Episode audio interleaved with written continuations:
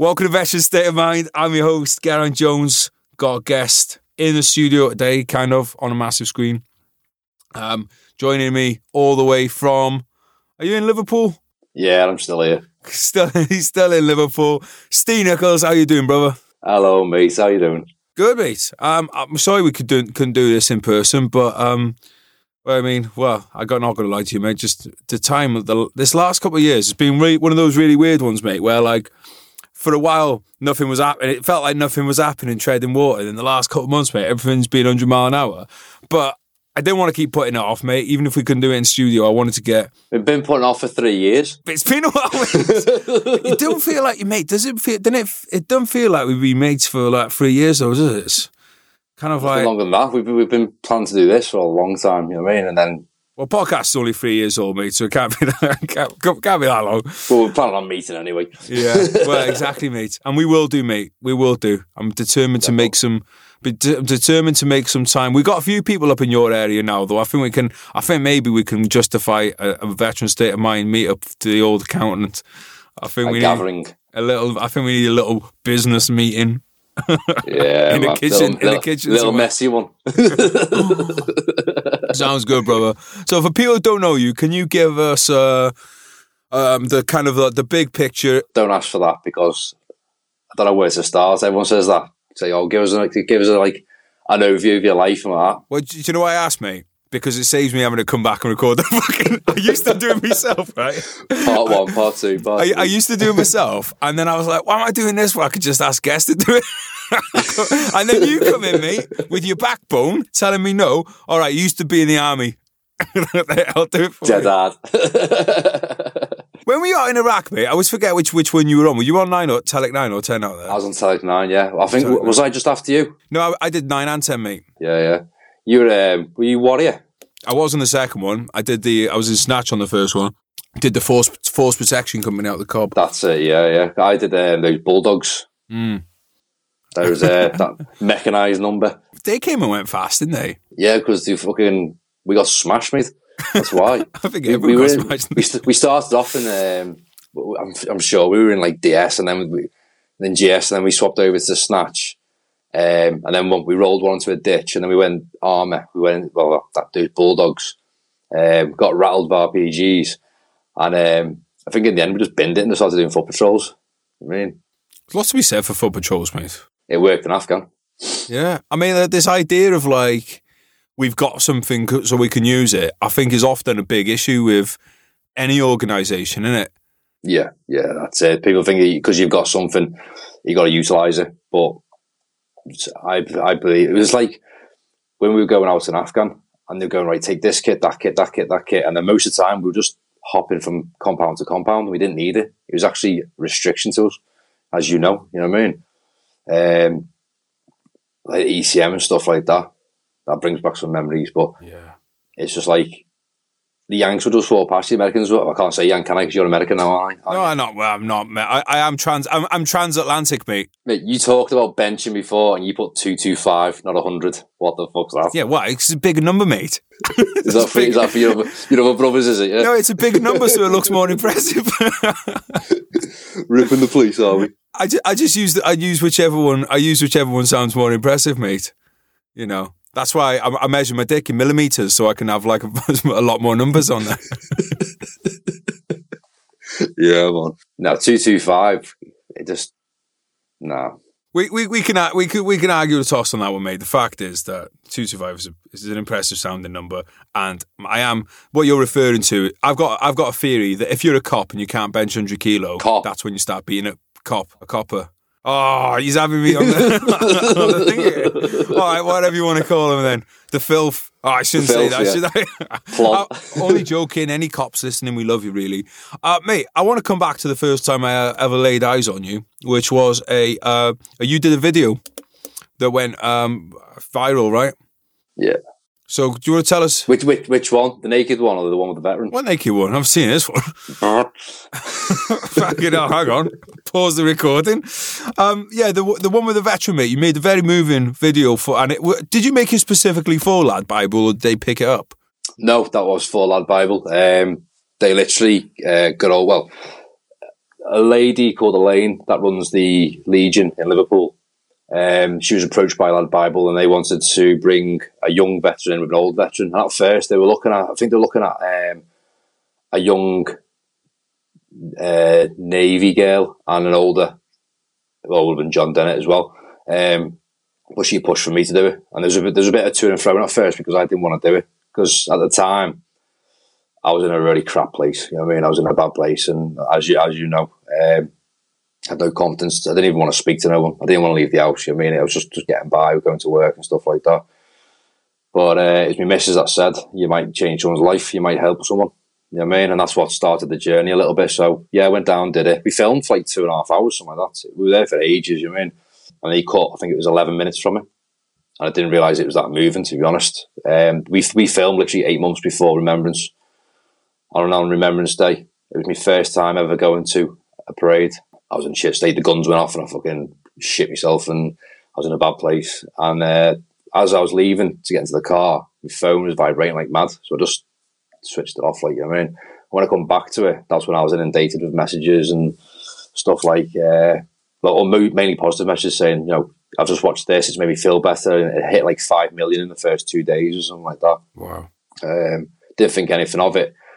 Literally two days, no, it was about two or three days after I filmed it.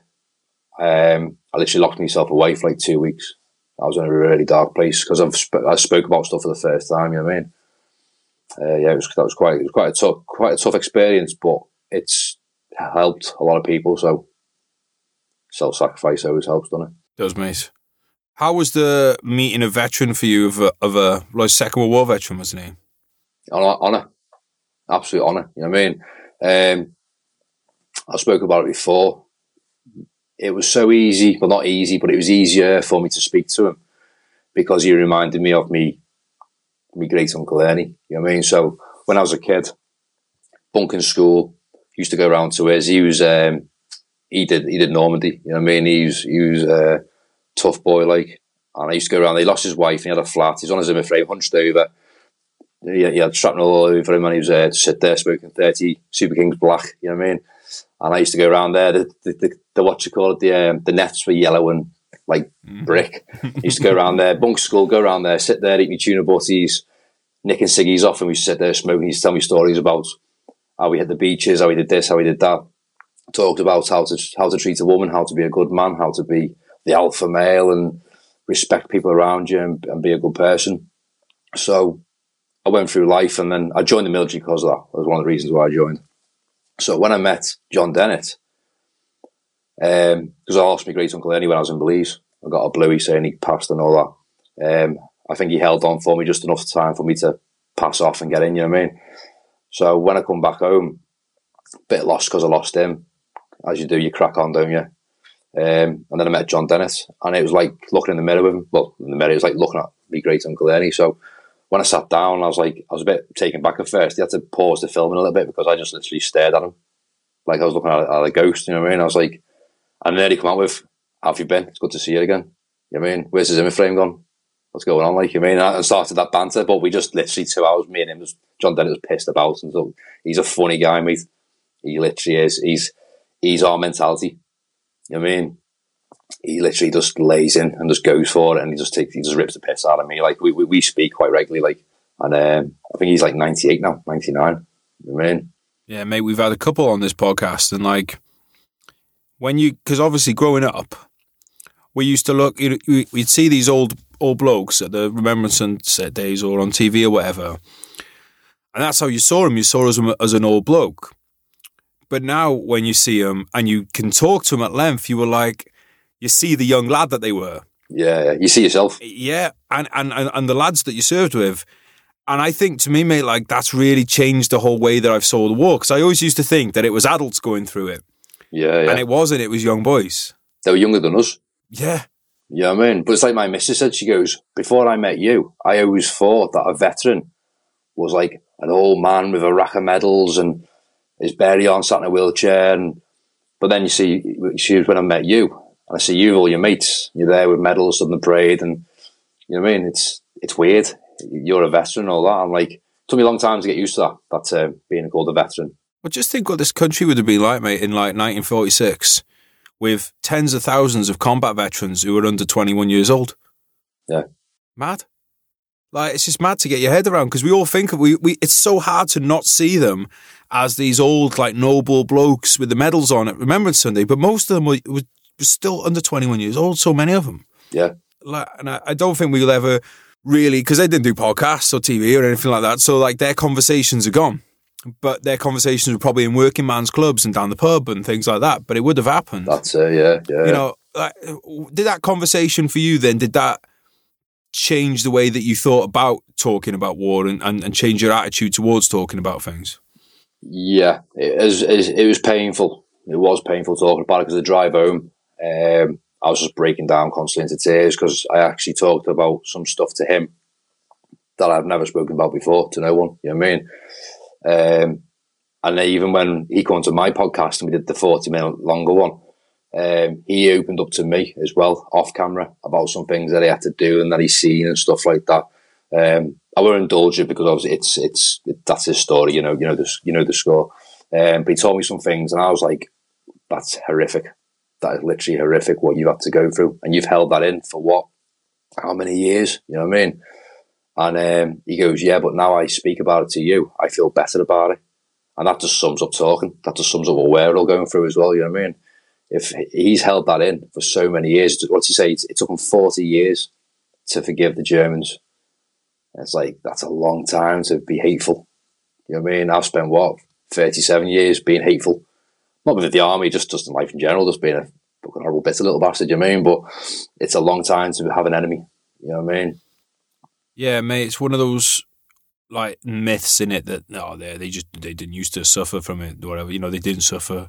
They just got on with it. Well, no, that's not true. I think so many of them, so many of them held it inside. It's that that doesn't mean you don't suffer. It just means you don't tell people you suffer. That's it. But the thing is, that's just the I can't be bothered asking. I can't be bothered helping mentality, and that's what we suffer with today as well. Not us, but a lot of civilians will look at a thing and go, "Oh, they're not, they're not, they're not bothered. They're not. Fine. Don't worry about them. They're fine." No, just ask because you might change life. You know what I mean? Yeah, I, I do feel, mate, as well. Like you look at, you know, how many people after the Second World War, for instance, just use that as an example. You know, how many people ended up battering their wife for life, or how many people ended up drinking and or smoking thirty fags a day. Yeah, exactly.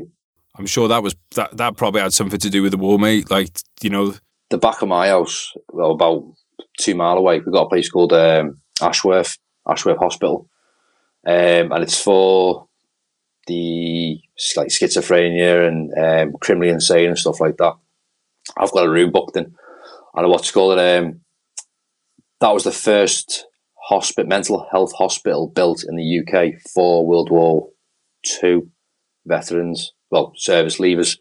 And there's an old dirt track. It's got oh, it's a new build prop, uh, estate now, but it's an old dirt track that they used to lead them off, off them like where the old motorway was. Lead them up there with the bags, take them into the hospital, and that's when they used to. They never used to do like shock treatment or you know that, that medieval shit. Mm. You'd actually sit them down, talk to them, and give them uh, therapy and stuff like that. It was the first hospital that ever did it because literally it was about I think it was five years ago. They've opened up a statue at the back of it because I went down with um, who was it now Granada to open up, and it's um, a nurse, old nurse, helping an injured veteran, like holding him up, like walking him to the hospital. Yeah, I shed a tear, mate. yeah, mate, that's nice. Yeah, It's it's f- so fucking important to remember that stuff, mate. yeah, it is. um, and not just the veterans as well, mate. I think this is something that I'm sure you agree with me on here is like for every veteran that's had a fucking shit time coming home, that's a family that's had a shit time too. Yeah, yeah, yeah. And not just that, mate. Like how many other people just like when you're just in that place, you just leave a wake of destruction behind you. Yeah, of course. You know, like so you know it's not just about you know and this isn't just exclusive to veterans mate it's just anyone going through a shit time you know you don't go through it in a bubble it's one of the, Yeah. one of the things I always say to people mate, when like well I don't want to be a burden or uh, to other people I don't impact other people it's like you are like right now you are so be like if you're gonna do it be doing it because you're trying to get better Yeah, yeah, yeah. because one way or another you're gonna be going through it. But before we go down this this this route a bit more, mate, let's let's go back to your your service, mate, because um you know you you did a couple of tours in one of the the army's busiest times since the Second World War, really. So um when when when it when was it you joined up and who was it you joined? I, I went into two, I went in 2004 um, and I joined the Royal Green Jackets. Went to Catterick and uh, yeah, did the usual six month thrashing.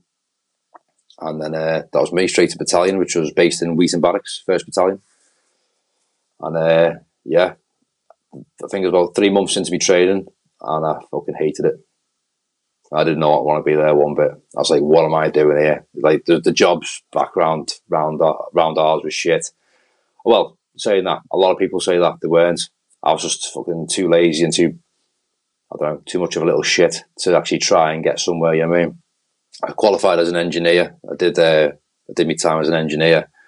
Got my qualifications, and I hated it. And that's why I went away. Wanted. I wanted to be like my uncle Ernie. You know what I mean? I wanted to be a good man, do the noble thing, take the fight to the enemy, and uh, do my bit for the do, not not for the country. I've never never say the country. Um, that's my opinion, but are those for the people around me. Mm. You know what I mean? The people that I love. You know what I mean?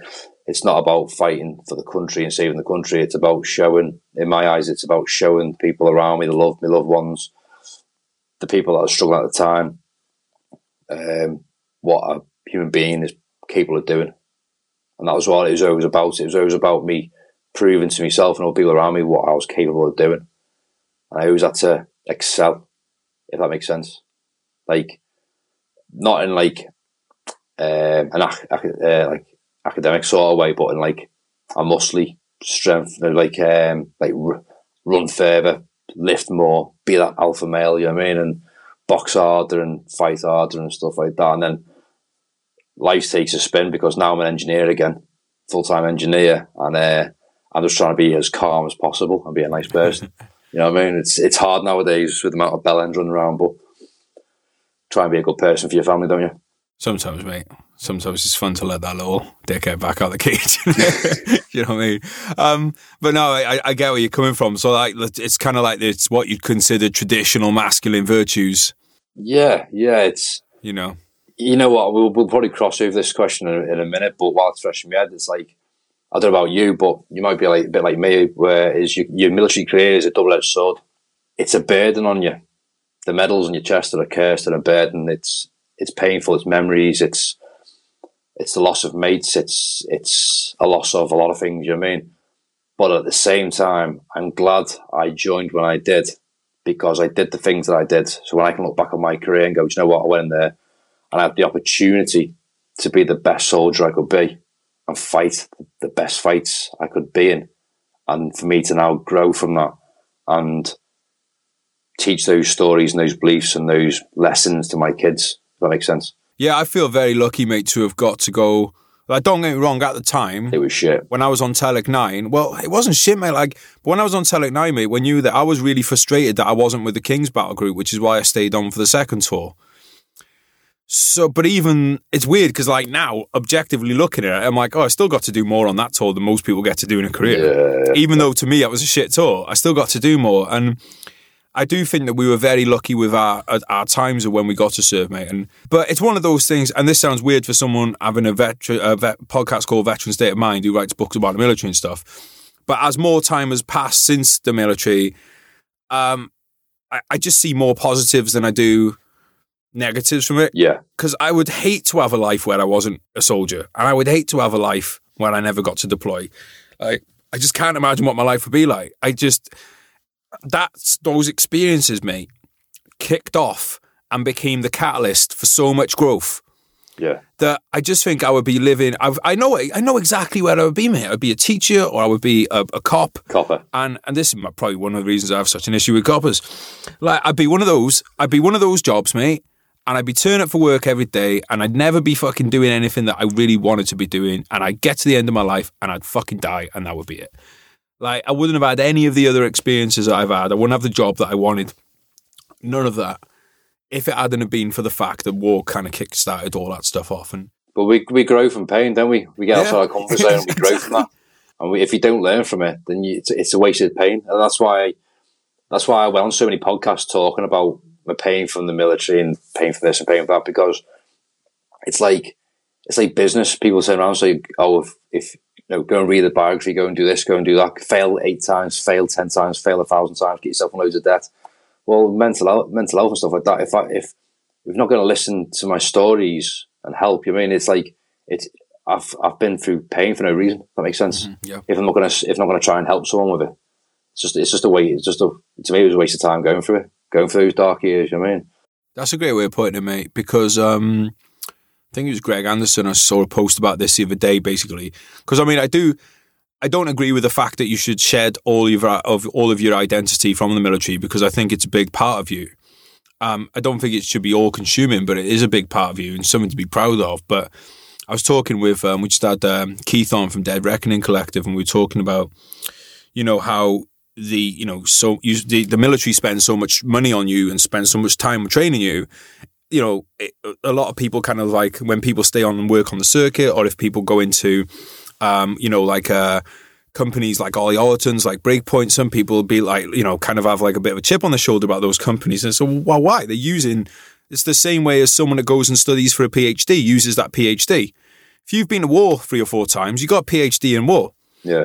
Like why why wouldn't you use that? And you know, and that's the same. It's with like you said, it's you can have a PhD in overcoming life issues. That can that can be a PhD. So like, it's only a waste if you don't if you don't put it into practice. And one of the best ways of putting it into practice is is with other people. But I yeah, of course. I'm sure this wasn't probably that on your mind that much at the time, though, is it? Because when you're in the military, you know, I don't think really this is the kind. This isn't a conversation two squaddies would have had when they were on tour, mm, right? No, we would have been no, saying no. like, "What DVDs have you got to watch tonight?" Or Your bird's getting smashed. Yeah, we'd be talking to something about that, mate. Um, so uh, when when you when you were out in Iraq, then what was your fir- was your first tour? Tele um, nine was it? Yeah, yeah. I did well. I did Belize. I did exercise and Belize, and then I was straight out. Well, that was pre-deployment training for Iraq. Dirge. Were you kind of were you disappointed to deploy um, to not have deployed? You know, to when your uncle Ernie was still alive. Was that something that you kind of wanted to have happen? You know, come back on t- from tour, see have your uncle Ernie and that. Yeah, yeah. I, wa- I wanted to speak to him before I went, um, and it was mainly to see his reaction because obviously it was on the other foot then because he obviously had to say goodbye to his family and all that, and then to see the, the actual thought of a veteran of his stature to wave me off, if if so, so to speak, and then when I come back home to wave me back home again, it would be an honour because he's gone and done it for us, and then I'm going to do it for him. You know what I mean? So it would have been nice, but um, it was always my thoughts when I went out there and when I come back and when I was when I was out there fighting. You know, when we went, when it was like we were getting big contacts and we were like, I remember one day we were, we were out by um, this school and it's open in this loads of dead ground, and literally we took a 360 ambush, and we were just three of us, three um, bulldogs just pinned down, and we just we getting hammered. You know I mean, absolutely hammered, and um, I just sat there going, "This is fucking horrendous." You know what I mean? And um, I just thought to myself, like, what would he do? He, he was on the beach for fuck's sake, getting the same treatment. You know what I mean? So I was like, just before you know it, you you fought your way out of it, and and even today, when I feel like I've had to stand up today in front of a load of people and do a, a big like brief, you know what I mean, a big an O group, if you like, and uh, I lost my confidence, as you know, when I got back from the military. After when I got the military, um, but now I've got like mechanisms in my head that I use. Well, when I was a soldier, I stood in, stood in front of hundred people.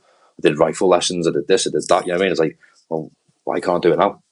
And it's literally, it's just I think of my uncle Ernie and I overcome, and it's uh, life lessons. that I'm, I'm, it's still to this day I'm picking them from my younger self, what I used to be able to do to better my older self, which is a weird thing. You should be already in that better than that stage, but with with trauma and bad memories, you don't. You go backwards a bit, a little bit, don't you? But Yeah. yeah, I always, always everything I do, I always think about someone like my uncle Ernie, even John Dennett watching me. You know what I mean? Um, like not making them proud, but trying to be at that standard, trying to be at that level. You know what I mean? Like they went to war when they were fourteen, for fuck's sake. You know what I mean? Smashed it and come home. You know what I mean? And they lied to get out there. They lied about their age to get out there and fight. And we're like stood in a recruitment office at the age of fucking 19, 20, being told that you know you do need to do one more squat. Like fucking hell, mate. You know I mean? Did he give you any lessons that like that you always used to kind of kind of remember in the back of your head when you're on tour and stuff? Like, did he ever give you lessons about more not, not like fu- you know like kind of like a, a fully tactical lesson, but just little things that stuck in your head that that you always kind of kept in mind when you're on tour?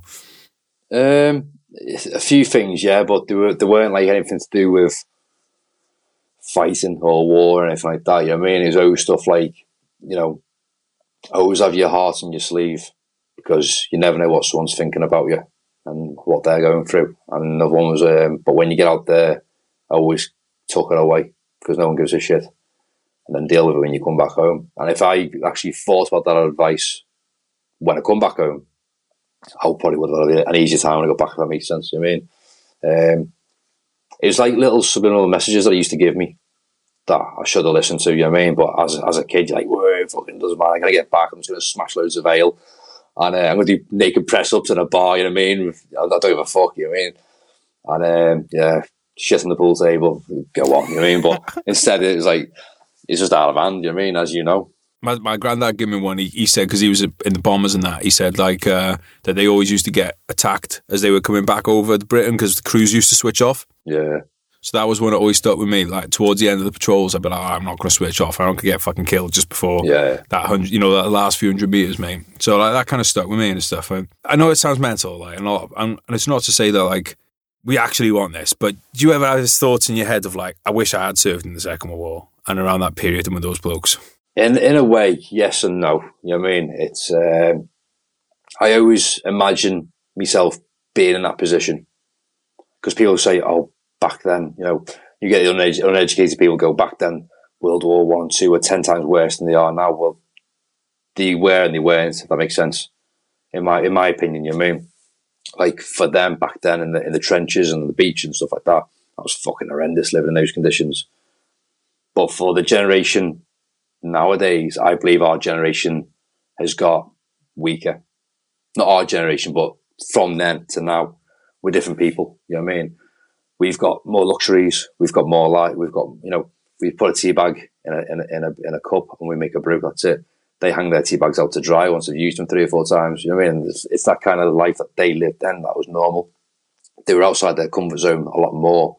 So they're just more durable, be, more tested people back then like my granddad and, and, and my nan, even my nan, used to go in, into the sheds and make ammunition. You know what I mean? Like it was normal.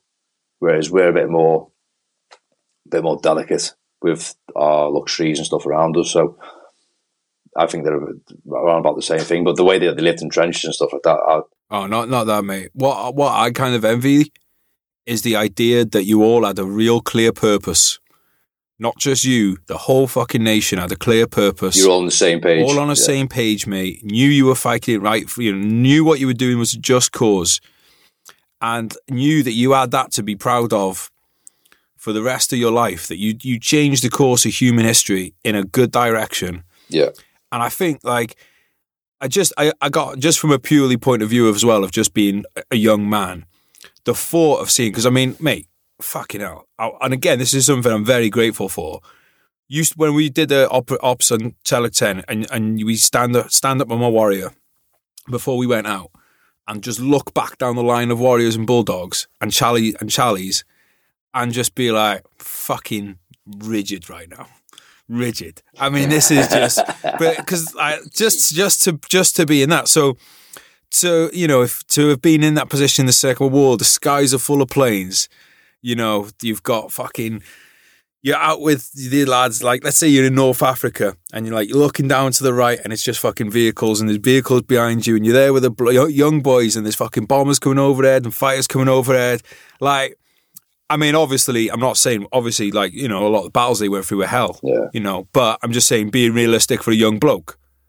Like as a young bloke and you saw all that machinery around you, you would have been fucking mega, mega, mate. Just sounds like a really good pre-workout, doesn't oh, it? It does, mate. I'm ready to go. Although on this podcast we use combat fuel pre-workout, mate. So no Second World War pre-workout sale on here.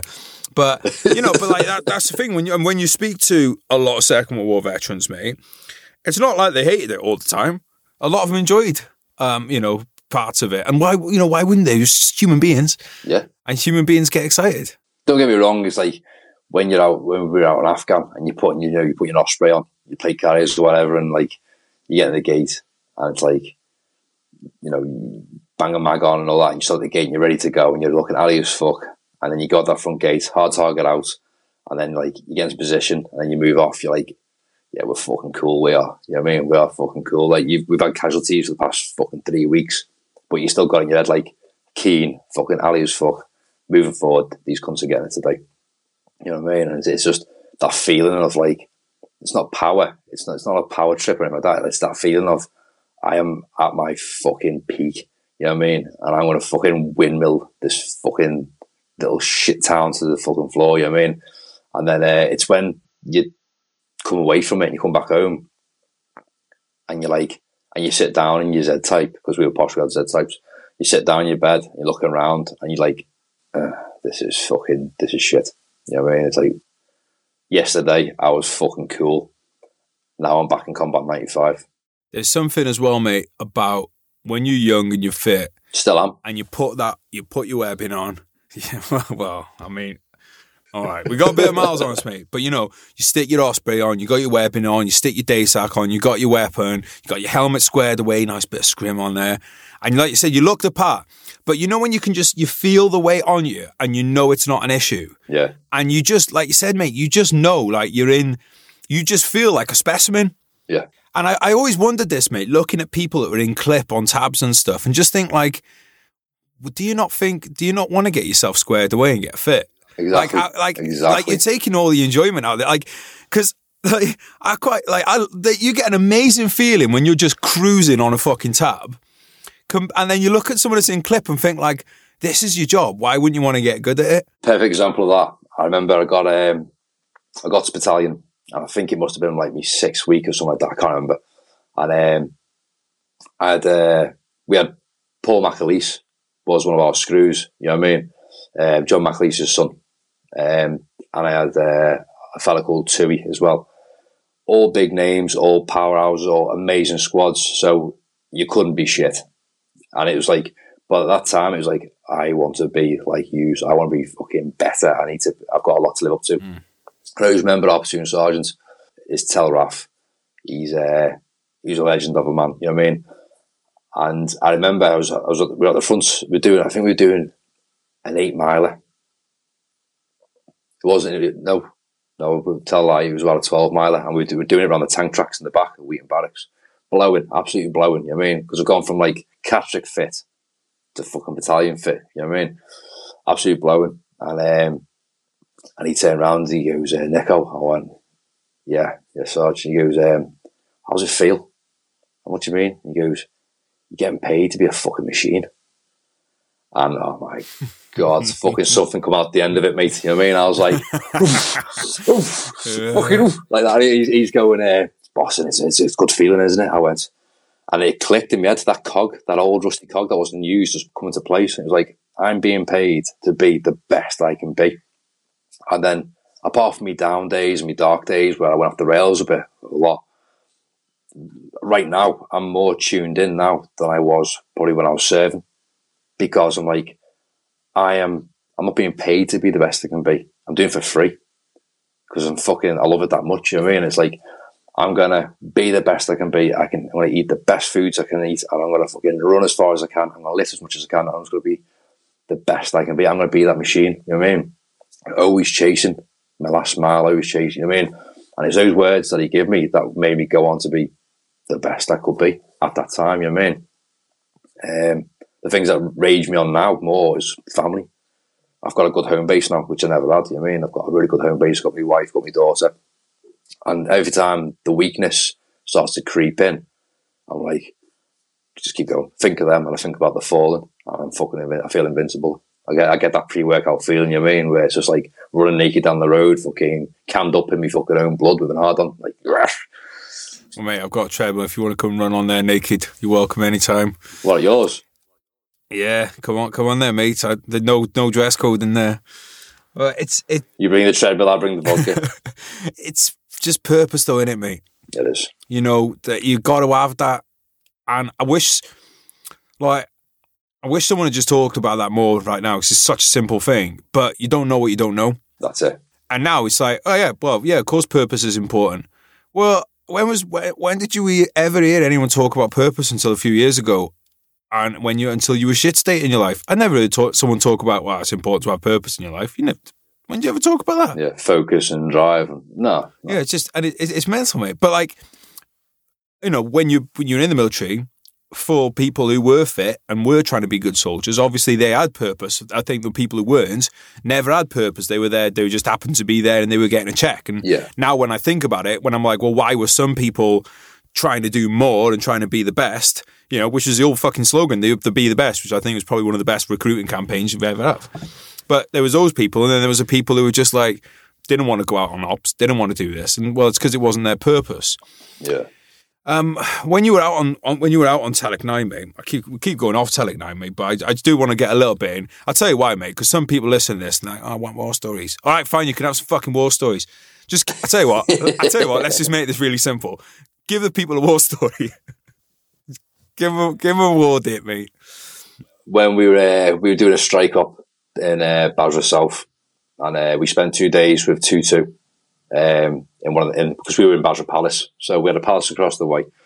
Um, we were going in there for two days straight, going through um, clearance drills and CQB and stuff like that. Um, teaching us all these alley little tactics of where to put your rifle, how to sling it different, and it was just it was just fucking hard. It was just porn, mate. You know what I mean? It was brilliant.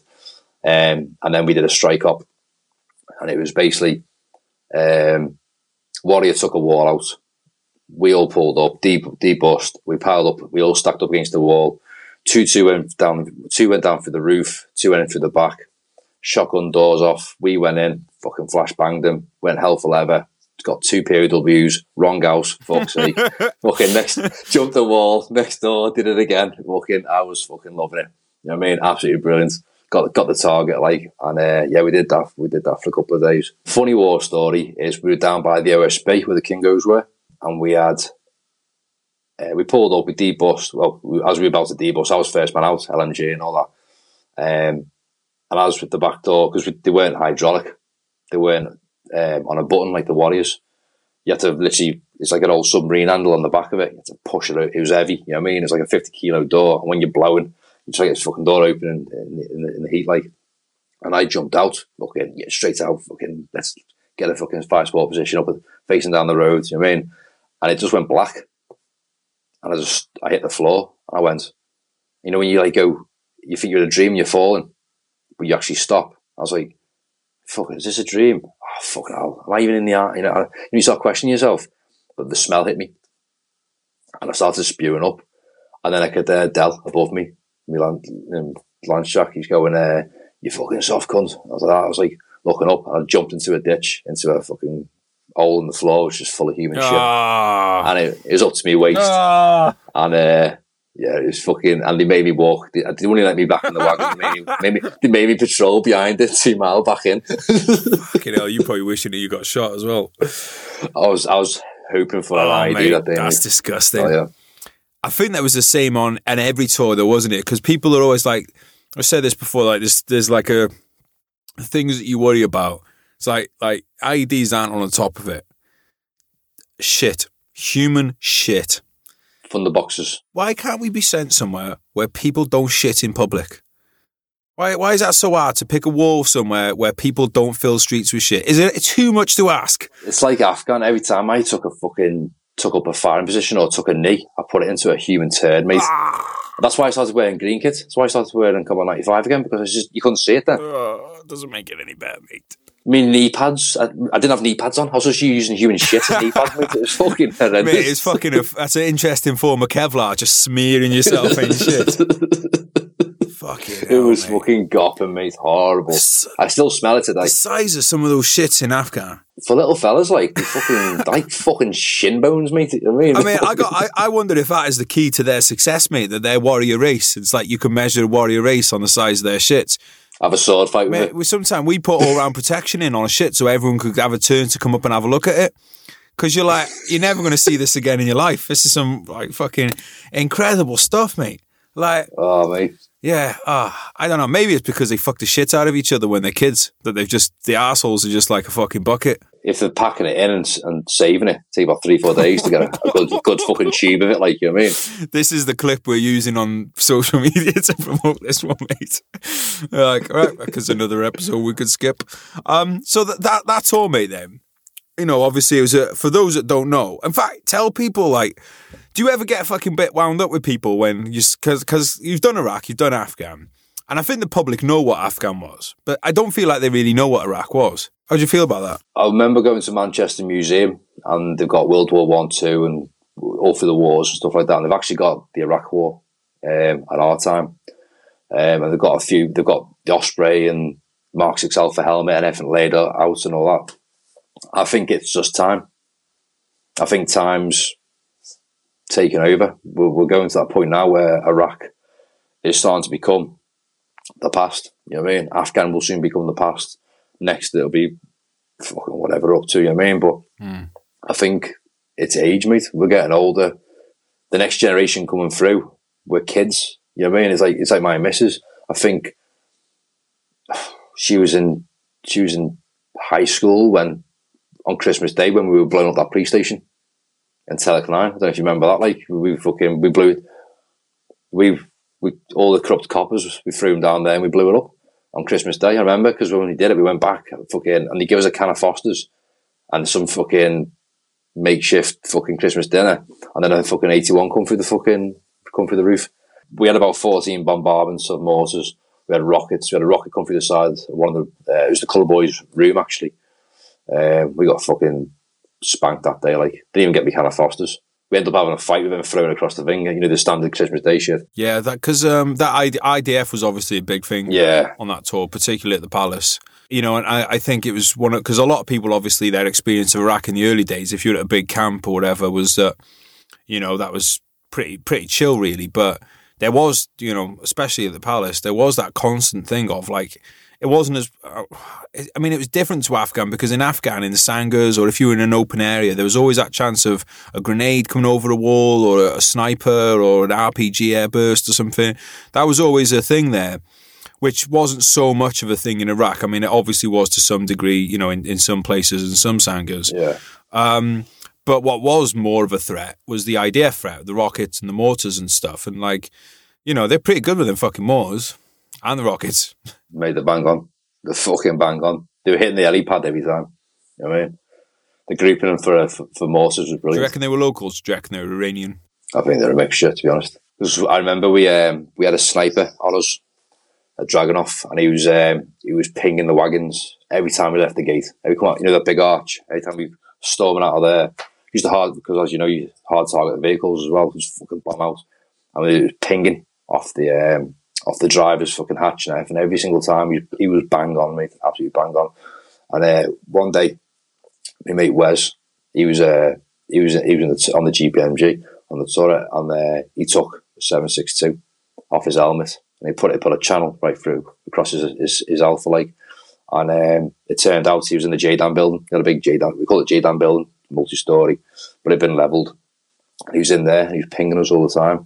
And in the end, we just opened up and dropped the thing. I think put fucking 500 pounder through it and got him like. And there's, I don't, I don't know how true it is, but there's rumours that he was what you call it. He was, um, he was American. Yeah, mate. So I did on that tour. I worked with Ato and Wiz quite a bit, and um, Yeah, they, so I like so I trust this gen because it was pretty good gen. But apparently there was there was one um like you know because I don't usually like to l- use the term sniper because a lot of the times people use that for just some dickhead with an AK fired one round, which is not you know. But there was a gen Yeah. sniper. I think it was credited with like seven kills on British blokes during that period. yeah, yeah. You know, it was the same guy because obviously, you know, they do the autopsies and, and everything like that on the guys. And um, yeah, it's just it's apparently the same dude. I, I I don't know if that was that guy, right, or what, but um, you know, but I mean, again, it's like, well, it's why not? I mean, we have guys that have, account for a lot of enemy kills. I'm sure it's obviously the same on the other side as well. You know. Yeah, yeah, of course it is. Of course it is. Um, when when you were out on that tour, then, mate, was there any points of it where you did start kind of thinking that maybe it was a bad idea for you to be in the army, and that, or or were you loving it? No, I'm loving it. Loving it. Because a bit of a shit time at home. Um, wasn't the best childhood, you know what I mean? So when I was there, I was away from home. I was away from that past. I was away from everything. And I was with new mates. Well, weren't new mates. I've known him for a while before we got out there, you know what I mean? Um, it wasn't a job, as you know. When you've done something so long, it's it's not really a career. It's, it's life, you know what I mean? And Um, that was why I struggled so much when I did leave the military because it was just so I was so like a duck out of water. You know what I mean? Fish out of water. It was just. Um, still miss it today. Still miss it today. But when I was out in Iraq, it was like we were staying in um, Saddam's shower room, and the, the shower room mate was like it was like the ground floor of my house. It was huge. We had thirty bunks in there. You know I mean? All piled in there. Big, massive wooden doors. Opened up into a big, massive balcony which looked over the Shatt al-Arab. So we get in there, drop our kit off and all that. Open these big wooden doors that are all reinforced. And fucking hell, look at this view here. Fucking palm trees and this river flowing, there's boats up and down. I thought, fucking hell, this is bullshit, this.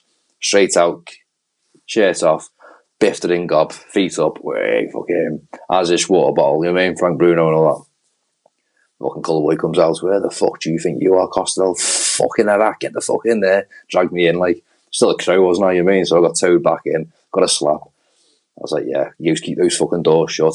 And I remember it must have about three months in, we uh, one of our lads got shot. He survived, like, but he got pinged, and it just went underneath his osprey, got him in the kidney, and uh, we had to do a CASEVAC and get him back in. So it was like 100 mile an hour down the MSR. You know what I mean? Got back in, got him sorted, got him, uh, got the murdered and that. So we were all like that. Fuck it, got on the balcony. You know, super noodles and all the works had been shipped over. The Arabo come out. Yeah, just need a breather. And um, the colour boy had, had been pinged as well. So he'd been shit back. He was, well, he's not going to come in and give me a slap again. He's not going to come and get me off like that. you took care of him. So we fucking, yeah, fucking sound. And the next minute, fucking hit a, you know, obviously, um, what was the alarm called that used to go off? Is it the rat sky rammer? Well, that was just that idea for lamb. The... Yeah. Yeah, don't. It's like fucking Silent Hill, mate. It goes through me. But anyway, that went off and we were like, that for fuck's sake. It's all right, it'll go behind us. You know, we were that, we were that fucking fucked off with it all, like, at that time. And I just seen, you know, you, you see like the black flick go down in front of you. I thought, oh, fuck it, I'm got fuck it. Took it, put my cig in my mouth, and the next minute it come back up again, and it was this fucking mortar spinning in front of us. Fucking hell! And everyone was hit the deck, and I went, fuck it. And I had plenty of time. You know what I mean? There's loads of time to get down. I was like, but I, I was adamant that was me going. That was my time. I was like, oh, fuck it, time for me to go. And it come back down, and it just I looked over, and it's just sat there next to the fucking the Jinglies tent. I was like, fucking, I'll finish my birthday. Fucking, they all come piling out in the fucking controlled explosion and all that. My mate was in the Sangha at the time, right next to it. He was like, that, could have come out, stay in there, you know what I mean? But uh, yeah, we never went back on the balcony again, mate. Fuck that. You know what, mate? As soon as you described that place or them, I could smell it. Yeah. I can see it. That little just shimmering water and the palm trees behind it and Yeah, stuff, mate. yeah, It's, yeah. it's mad. That river was beautiful. It was dead wide river. And It was just like boats up and down. It was glorious. It was cleaner than the fucking Mersey. You know what I mean? It was like, well, it's not a fucking hard, is it? But like A few trolleys in there. fucking Johnnies and tampons and stuff. but yeah, um, yeah, it was beautiful, absolutely beautiful. But we were always getting contacted. I don't think you might have you might have gone up the top of the city, mate, because obviously you know you know you were at the bottom end. For people who don't know, the palace is pretty much the bottom right hand corner. South, yeah, yeah. the top left hand corner up that area, mate, all the villages and stuff. Fucking gorgeous, mate. It was all ir- like really nice irrigated areas, mate. Palm trees, waterways. Um, you wouldn't want to live there. no, Like you know, there was no beachfront, prop, nice Malibu beach houses or anything, but it was really pretty, mate. It, and and then obviously you go, you're driving out. Oh, well, not an hour, fucking hour. What am I talking about? Drive a mile the other way, and you're in the desert. yeah. You know, and it, and that was what's so mad about that place. It's you know because it really, One extreme to the other. yeah, yeah. But it's all based It's like crossing it. It's like crossing into Wales from here. Just goes fucking terrible. But it's like it's, it was like Afghan was the same way though, mate, wasn't it? It's like you've got it's all down to irrigation because here, Britain, you don't have to irrigate fuck all because the country irrigates itself. But like, Yeah, um, you know, so we got vegetation everywhere. Whereas in these countries, you know, it's all based around you know it's all based around the waterways and and it was really pretty, mate. And it does make you think, same as Afghan, don't you? You're like, God, what a shame that there's just fucking war on here all the time. Well, there's certain parts of of Afghan when we were um, in Sangin, where we were, we were in Fob Jackson, and it was like it was when it was calm, it was like green fields, green zones, little compounds, and little paths, and was like people went about the business. And you're like, yeah, I can I can see why we're here to help them. You know what I mean?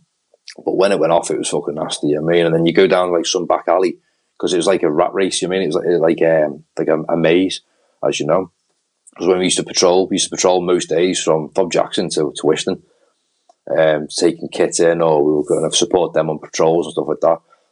and it was just literally shit in every corner, IDs in the walls, the fucking.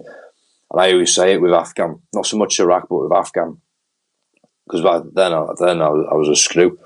So as a commander, you had to, and I said it to all the blokes as well. You've got to think as satanic and as nasty and brutal and as just fucking horrible as you can every time you go on patrol. Think, how would you kill yourself on a patrol? And that's the only way we got through because we literally do hanging IEDs from the trees, cables on pulling the trees to get the get the commander. They were packing them in the walls at night, so when the sun hit it, it dried up, and they were taking heads off fucking blokes. You mean it was fucking it was vicious. It was a vicious. It was it was more mentally tactical. If that makes sense. You could beat them if you fought like them. You know I mean? As as you know, um, completely different to Iraq. Like we'll have to talk about it in format on another one, but let me just ask you like now like do you ever find that you wanted to did you ever find yourself wishing like i wish i was on the like not on the other side as in fighting for their cause but i wish the roles were reversed here and that i got to be the one setting those traps and everything?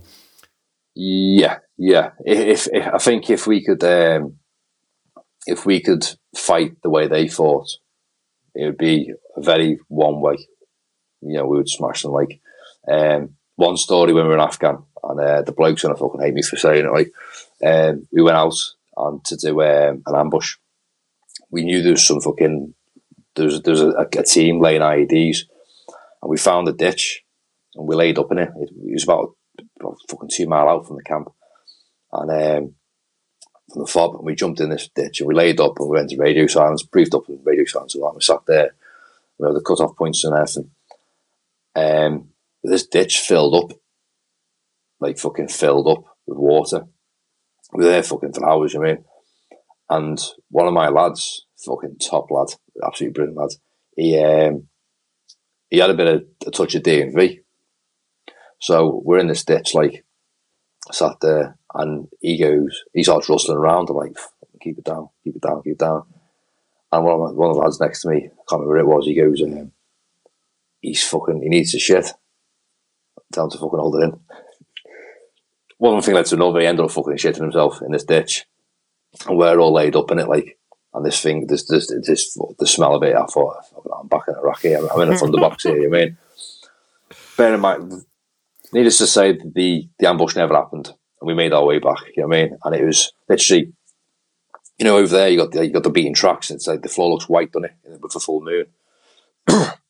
every time I turn around, he's just in the fucking crap position, does shitting everywhere, just leaving breadcrumbs for us. You know what I mean? all the way back, all the way back into camp, like, and uh, yeah, I've never let that go. Like, it's fucking that was one of the morale boosters of the tour. But the, two days later, we all had D&V, and I had a I had a fucking IV in in the tent, and like fucking getting blasted by the fucking the mate coming in. Don't see that on uh on fucking uh, Hollywood movies, do you?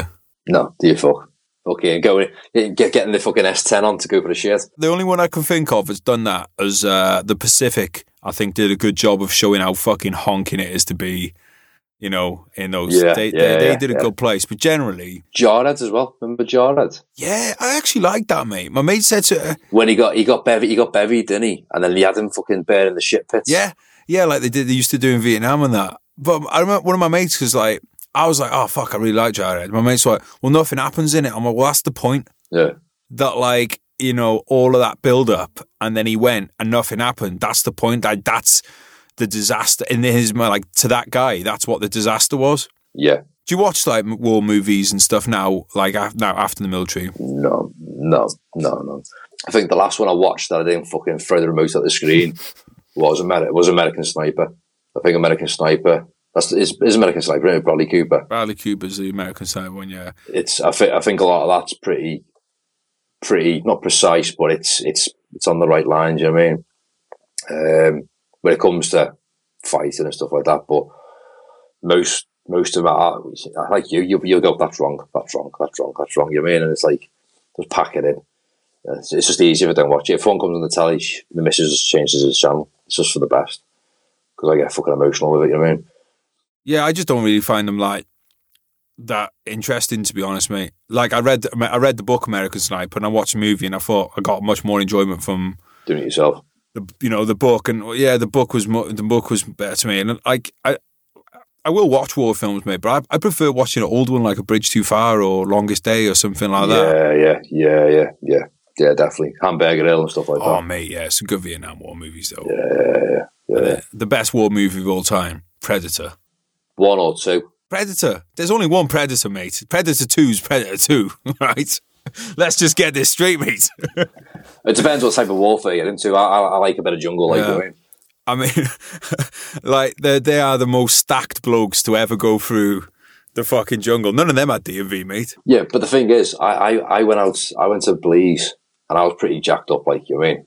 I mean, you're fucking running, you're smashing the gym, you're on all sorts, and I come back about fucking four stone wet. Yeah, You know I mean?